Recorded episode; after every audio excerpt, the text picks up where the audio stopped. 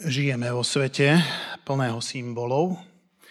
Dennodenne sa s nimi stretávame. Ja neviem, aký symbol, keď by som povedal, že vybavte si nejaký symbol, ktorý je vám taký najbližší, najrozšírenejší na svete, v ktorým sa stretávate. Čo by to bolo? Určite by ste mali rôzne odpovede, pretože Jednému by sa mohla vybaviť e, trojcípa hviezda Mercedesu, ďalšiemu 6 hran dopravnej značky Stop a ďalšiemu zase Coca-Cola, červeno-biely nápis. Hej? A neviem, či by sa vám vybavila čínska vlajka, ale tu pozná zhruba asi miliarda ľudí. Hej? Takže akýkoľvek e, symbol by vás napadol, e, alebo by vám, by vám prišiel na mysel, tak by mohol byť práve preto tam, vo vašej mysli, lebo sa nejako s ním stretávate. Ale taký najvýznamnejší symbol, asi budete so mnou súhlasiť, teda ako kresťania by sme mohli, eh, tak je zrejme asi kríž. Kríž je taký najbežnejší zo symbolov a kríž, na ktorom bol ukrižovaný Ježiš Kristus, sa nachádza na miliónoch stavieb, keď si, keď si prechádzate svetom alebo mestami a budo, na budovách len vojdete na cintorín a to je všetko o kríži. Hej? Čiže samozrejme nejdem spomínať nejaké ďalšie modné doplnky, ktoré ľudia nosia v tvare kríža alebo ako bižutériu alebo nejaké reťazky alebo čokoľvek ale kríž e, je veľmi rozšírený symbol. Stále dodnes. A čím je kríž zaujímavý, čím je kríž populárny, no už to tu čítame, už to tu rozprávame, už sme o tom počuli. Je to práve o Ježišovi Kristovi, o jeho osobe. Nič menej, nič viac ako Ježiš Kristus. O tom je kríž zaujímavý. Minulú nedelu eh, sme rozprávali o tom, ako na adresu Ježiša znelo to Hosana synovi Dávidovmu. A dnes sa to už preklopilo na ukrižuj ho. Pomerne rýchla zmena. No a to, čo sa tu deje, je, že my ľudia my nechceme asi až tak zomrieť, že? Ale musíme. Ježiš nemusel, ale chcel. Bola to taká dobrovoľná obeď, ktorej základom pre tú našu záchranu bola vyliata jeho krv. Tie, ako sme tu ščítali, tie skazené ruky e, ukrižovali pána života, aby tam, e, kde vzbúra človeka ako keby dosiahla ten svoj vrchol, tam sa začala rozlievať tá Božia zachraňujúca milosť, kde to zlo, ktoré sa vyvršilo na Golgote, na mieste zvanom Lepka, kde Ježiš pomaly v bolestiach zomiera, ale predsa len ešte občas e, sa podarí mu niečo vypovedať počas tohto zomierania tak e, na, tejto, na tomto mieste posledných hodín jeho života tu zaznejú nejaké slova, nejaké výroky, ktoré mnohí z nás veľmi dobre poznáte. A ak ste boli pri človeku, ktorý zomieral, tak tie slova môžu byť tiché, tie slova môžu byť možno aj sem tam nezrozumiteľné, tie slova možno môžu byť aj znepokojujúce, naopak môžu byť aj veľmi povzbudivé. Tak ja by som sa chcel s vami teraz tak e, do takýchto pár týchto slov, ktoré Ježiš tu e, ešte stihol vypovedať počas tejto, tejto golgotskej rapsódie, tak by som vás na minútku sa chcel pri nich zastaviť, pri každom z nich tak nebudem čítať konkrétny text, ale budeme čítať viacero tých vecí a budete to tu mať vysvietené, tak by sme sa zastavili pri tom možno prvom. Keď eh, prišli na miesto, ktoré sa volá Lepka, ukrižovali ho a s ním aj zločincov, jedného správa a druhého zľava. A Ježiš povedal, Otče, odpustím, lebo nevedia, čo robia. Ja neviem, či toto by boli moje prvé slova na kríži. Hej. A neviem, či by som bol to schopný urobiť, aby som ja toto vypovedal, ale Ježiš potom, čo ho pribijú k drevu kríža, tak práve tieto slová vyslovuje. A komuže ich adresuje? Keď sa zamyslíte nad tým, no tak komu patria tieto slova? Tým vojakom? Áno aj. Áno, aj tým vojakom. Všetkým zúčastneným by som povedal. Prosí, verím tomu, že tu prosí Ježiš o odpustenie za Judáša, že tu prosí za odpustenie za náboženských vodcov, že tu prosí za odpustenie Heroda a Piláta, čo spravili e, z moci, hej, im zverenej, potom za vojakov, ktorí ho masakrovali. Alebo už tu bolo aj písané, že losovali, teda hovorené o jeho šaty. A, a verím, že tam prosí Ježiš za každého muža a ženu, ktorý kričal v dave, ukrižuj ho. Prvé slova na kríži sú slova odpustenia. Prečo? No, nejdeme nad tým asi filozofovať. Pretože celá pointa kríža práve leží v odpustení hriechov. Nezáleží na tom, aký si zlý, na tom, aký si strašný, aký veľký hriech si spravil, čo si vykonal, lebo Ján píše, že skrze vieru krv Ježiša, jeho syna, nás očistuje od každého hriechu. A tak to je. Odpustenie.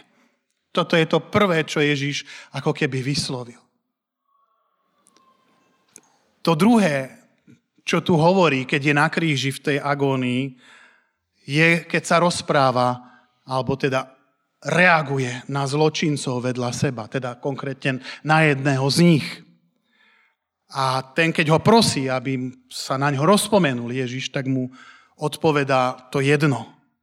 Amen, hovorím ti, dnes budeš so mnou v raji. Ten zločinec z nejakého dôvodu vedel, že Ježiš je Mesiáš. Odkiaľ to vedel, ja vám nepoviem, či to počul, alebo sa to niekde učil, alebo sa mal, mal nejaké stretnutie s Ježišom už predtým, neviem. Ale zrejme vie, kto Ježiš veľmi jasne je a volá ho po mene. Hej? A najviac tu by som povedal, že ho rozpoznáva ako Božieho syna, ako Mesiáša. Teda, že vidí v ňom ten božský pôvod, čiže vidí niečo to, čo farizei a zákonníci úplne prehliadli. Či si už ty rozpoznal Mesiáša? Či, si, či ti už svitlo to svetlo nádeje v rozpoznaní Ježíša Krista, že On je ten jediný, ktorý zachraňuje z riechov? Už to máš? Už si to zažil? Už je to tvoje? Už to máš znútornené? Spoznal si ho. Zločinec na svoju otázku, prozbu dostáva viac, než si žiada. Jeho prozba sa tu týkala budúcnosti, rozpomen sa na mňa, keď prídeš do svojho kráľovstva a Ježišova odpoveď? Dnes. Dnes budeš so mnou. Krásne. Dnes budeš so mnou v raji, nie v budúcnosti. Slovo raj v perskom jazyku znamená oddelenú a krásne udržiavanú kráľovskú záhradu. Preto si keď král zavolal nejakých hostí a chcel si ich uctiť, tak pozve ho na prechádzku do svojej záhrady a robí mu spoločnosť on sám. Ježiš ponúkol tu Lotrovi nielen nesmrteľnosť, ale aj istým spôsobom čestné miesto vo svojej prítomnosti v nebeskej záhrade. Dnes budeš so mnou. Sláva Bohu za to. A o tom je to celé biblické učenie o spáse človeka, že spása a záchrana, to, tá sa človeku nedostáva nejako, že v budúcnosti niekedy, ale že dnes je deň spasenia, hej? Dnes je čas príhodný, hovorí slovo Božie. Ježiš je pripravený zachrániť každého človeka dnes, kto ho vo viere samozrejme o to požiada. A tým ďalším odkazom týchto kristových slov je to, že pre nikoho nie je neskoro, aby bol spasený. Sláva Bohu za to. Nie je neskoro. Toto je ten odkaz Lotrovi. Ej, to je krásny odkaz. Ten ďalší odkaz z kríža. Keď Ježiš zbadal matku a pri nej učeníka, ktorého miloval, povedal matke, že náhľa tvoj syn. A potom povedal učeníkovi, hľa tvoja matka. A od tej hodiny si ju učeník vzal k sebe. Učeníci sú po Ježišovom zlapaní a zatknutí rozprchnutí, jeden tu však predsa len stojí pod krížom. Kým Ježiš vydýchne naposledy, je tam. Je ním Ján. Je to ten učeník, ktorého pán miloval, tu samozrejme nejde ako keby o to, že by Ježiš iných učeníkov nemiloval, pozor, ale vnímame z písma, že medzi Kristom a Jánom ako keby vzniklo isté hlboké puto, ktoré Jána uschopňuje takto riskovať svoj vlastný život, že si nevie ako keby predstaviť, že by nebol pri Ježišovi do poslednej jeho chvíle. A je tu zase jeho pozemská matka, Mária. Hej? Jozef je už manžel mŕtvy, a Ježiš v agónii na kríži si zrazu svoj zrak zameria na svoju matku. A hovorí, hľa, tvoj syn. Viete, za touto skutočnosťou, čo tu aj Ježiš spravil, sa začína formovať taká krásna, nová a hlbšia pravda, že tu začína formácia takej novej rodiny, takej Božej rodiny. Že Ježiš tu utvára ako keby nový vzťah medzi svojim učeníkom a svojou matkou. A pokiaľ dôveruješ pánovi Ježišovi Kristovi ako svojmu spasiteľovi, tak ja verím tomu, že každý z nás dostáva novú rodinu. Ježiš tebe a mne ponúka bratov a sestry, kresťanov, ktorí sú pre teba a stanú sa pre teba požehnaním a pozbudením práve skrze nášho pána Ježiša Krista. A táto rodina je globálna, je veľká, je medzigeneračná, je spájajúca všetkých veriacich kresťanov od počiatku vzniku cirkvy až dokým Ježiš nepríde druhýkrát.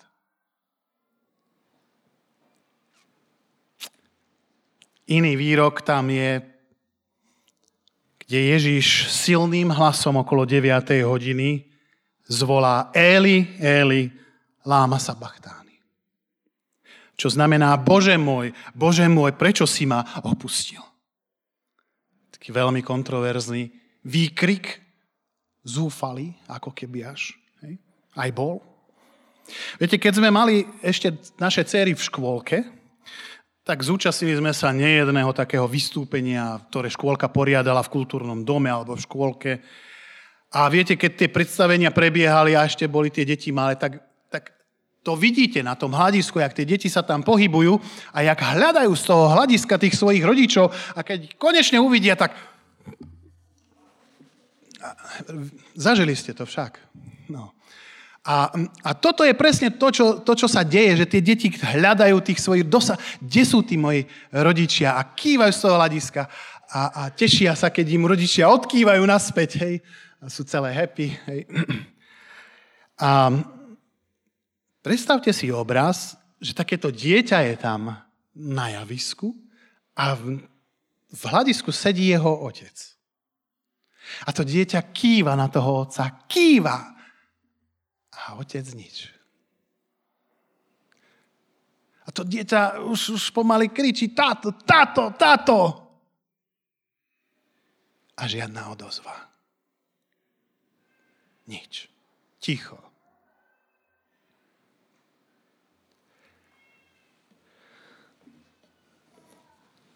Ježiš nás vyslobodil z kliatby hriechu.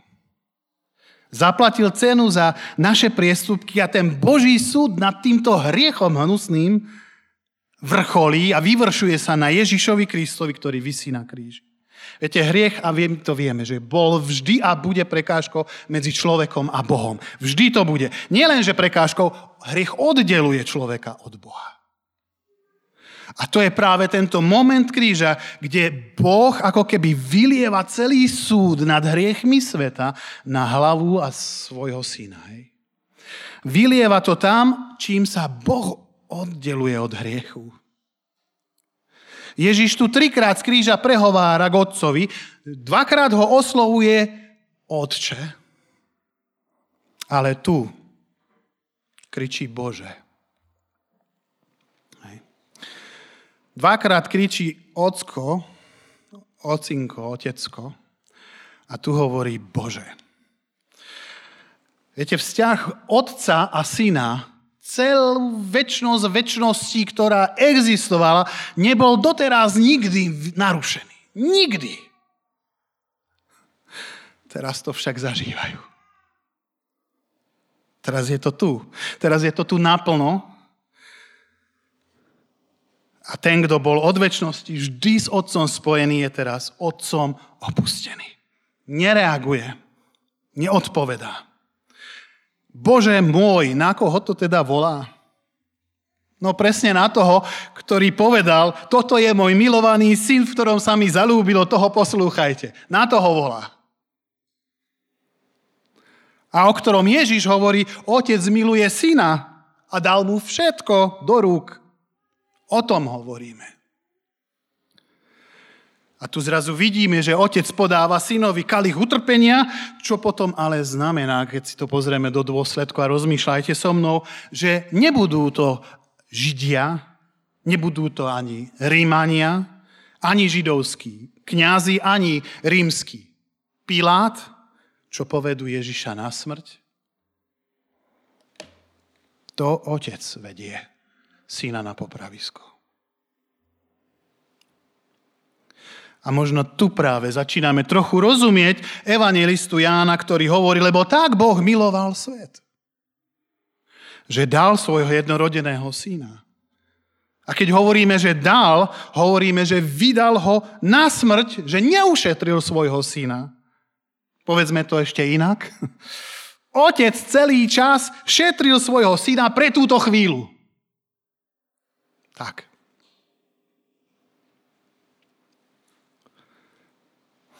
A toto opustenie Bohom Kristus postupuje, aby sme my už nemuseli zažívať osamelosť. Aby sme my už nemuseli byť sami. Toto sa deje v čase, kedy nastala tma, kedy sa zahalilo aj nebo, kedy sa ako keby aj príroda skláňa pred svojím tvorcom a od obeda, od tretej hodiny po obede boli skutočne prítomné len ticho a tma. To všetko je z Boha, hovorí Apoštol Pavel, ktorý nás zmieril so sebou skrze Krista, ktorý nepoznal hriechu, kvôli nám bol urobený hriechom, aby sme v ňom sa stali Božou spravodlivosťou. Ten ďalší výrok je, keď Ježiš vedel, že už je všetko dokonané, povedal, aby sa splnilo písmo, som smedný. Pravdepodobne si mučenie aj vyberá svoju daň. Ježiš je asi už aj v šoku, neviem to presne povedať, ale je smedný, to viem. Je tu však smet iný, možno iný smet to je ako ten, ktorý napríklad pocitoval, keď sedel na studni u Samaritánky, keď jej povedal, daj sa mi napiť. A potom jej ďalej rozpráva, že keby si ty žena vedela, kto som, s kým to rozprávaš, tak by si vedela, že ja mám inú vodu života v sebe. A žiadala by si ju odo mňa. Je až neuchopiteľné to, že Ježíš, ktorý je zdrojom živých vod a vie uhasiť každý smet duše, všetkým tým, ktorí v Neho veria, teraz žiada o kvapku vody. Hej. Ale musí tým prejsť, tak toto je. Aby jeho odpustenie mohlo trvať na veky a aby jeho obec sa stala permanentnou na každý hriech človeka, aby sme získali život aby mohol byť uhasený ten môj duchovný smet. Preto. A teda ďalší výrok je, že keď to okúsil, čo mu dali napiť, lebo mu nedali napiť vody, dali mu ocot, povedal, je dokonané. To je dokonané neznamená, že je koniec, prehral som. tu není žiadna rezignácia v porážke. Slovo, ktoré tu Ježiš vyslovil na kríži, je ďaleko vzdialené slovu porážka alebo podľahnutie. Toto slovo v grečtine je teletestaj. A toto slovo znamená dovršenie, znamená skompletizovanie, znamená dotiahnutie do konečného víťazstva. Slovo, ktoré sa obvykle používalo pri obchodných transakciách alebo zmluvách, alebo aj iných dokumentoch, kde zase znamenalo to, že všetko bolo zaplatené. Žiadny dlh tu není. On nás vykúpil, dal výkupné. Toto slovo výkupné znamená slobodu. Jednoducho slobodu. Biblia hovorí, on dal seba samého ako výkupné za všetkých. A tento grécky význam tohto slova sa vzťahovalo na to výkupné na, na trhovisko, kde sa predával tovar a medzi tovarom boli aj otroci. A to, to bolo presne to, že keď si kúpil toho otroka, tak si zaplatil za ňu nejakú cenu to bola kúpna cena, ale mnohí sa dialo aj mnohokrát to, že toho otroka potom oslobodili, tí, ktorí ho kúpili. A to bolo výkupné. Darovali mu slobodu. V duchovnom zmysle tu povedzme, že sme boli otrokmi hriechu a vieme to až do chvíle, keď na Ježiš nevstúpil na trhovisko k diablovi a nezaplatil výkupné a daroval nám slobodu od riechu a my dneska môžeme hovoriť haleluja, môžeme kričať hosana. To môžeme. Možno hovoríš, ale ja nie som nikoho otrokom. No vieš čo, Biblia hovorí, že každý je otrokom toho, čo si ho podmanil. Každý z nás sme v otroctve, aj keď si to nepripúšťame. To, čo ťa opanováva, môže byť práca, minulosť, žiadosti tela, zlé spomienky, vina, túžby, neviem čo. Nehovor, že nie. Ježiš šiel na kríž, aby ťa z tohto otroctva dostal. Kristus nás oslobodil, aby sme boli slobodní. Stojte teda a nedajte sa zapriahnuť do jarma otroctva. Takže všetky hriechy boli zobraté, stali sa predmetom Božieho súdu. Ježiš berie hriechy všetkých ľudí, berie všetky generácie, minulé, prítomné, budúce, berie hriechy otcov, synov, vnukov, berie hriechy, ktoré sa už aj stali, ktoré sú a ktoré sa ešte stanú, berie každý môj a tvoj hriech, nevynechá ani jeden. Cena za túto záchranu je zaplatená cesta k Bohu, pre výsledok tohto súdu je nakoniec síce smrť Božieho syna, ale otvorená brána. A tak posledný výrok je, že Ježiš svojim silným hlasom, ktorý ešte nazbieral, povedal, Otče, do tvojich rúk porúčam svojho ducha. A keď to povedal, dokonal. A vtedy stotník uveril, že to bol Boží syn. Dielo záchrany je dokončené, haleluja, dlh je zaplatený, Ježiš je znovu vo vzťahu s Otcom, Viete, lebo Ježišovi ten život nakoniec nebol vzatý, aby sme sa rozumeli. On ho ponúkol otcovi. Jemu ho otec nevzal. Jeho život bol otcovi Ježišom darovaný. A odpovedou na túto ponuku otca, teda otcová odpoveď na ponuku syna, života, teda ktorému dal, bude nakoniec to, že o tretí deň striesi z mŕtvych. No, nie sme stratení, pokiaľ sme v Božích rukách. Do tvojich rúk kladiem svojho ducha. Hej? Nie sme stratení, kým sme v rukách Božích. Môžeme prísť v živote o mnohé, nemusíme sa ale strachovať ani ničoho obávať, keď vieme, že náš život je v rukách Božích. To je perfektné. Existuje známy Rembrandtov obraz troch krížov, vy ho možno ste aj niektorí mohli vidieť.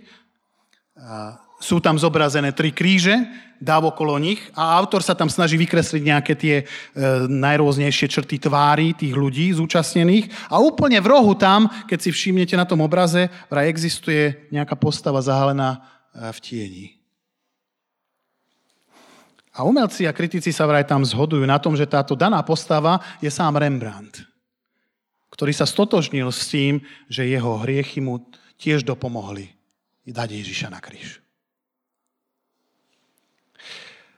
Toto sa stalo. Piatok. Na Veľkú noc. Aby otec mohol povedať nám áno, musel povedať svojmu synovi nie.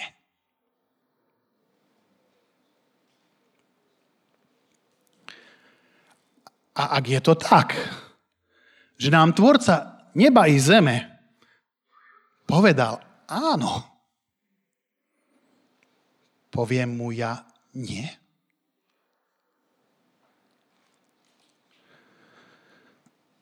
Boh uprednostil život človeka pred životom svojho syna. Aká by mala byť tá naša reakcia?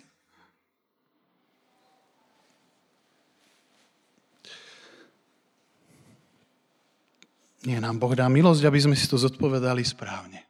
Odvážne, múdro a zachraňujúco. Amen.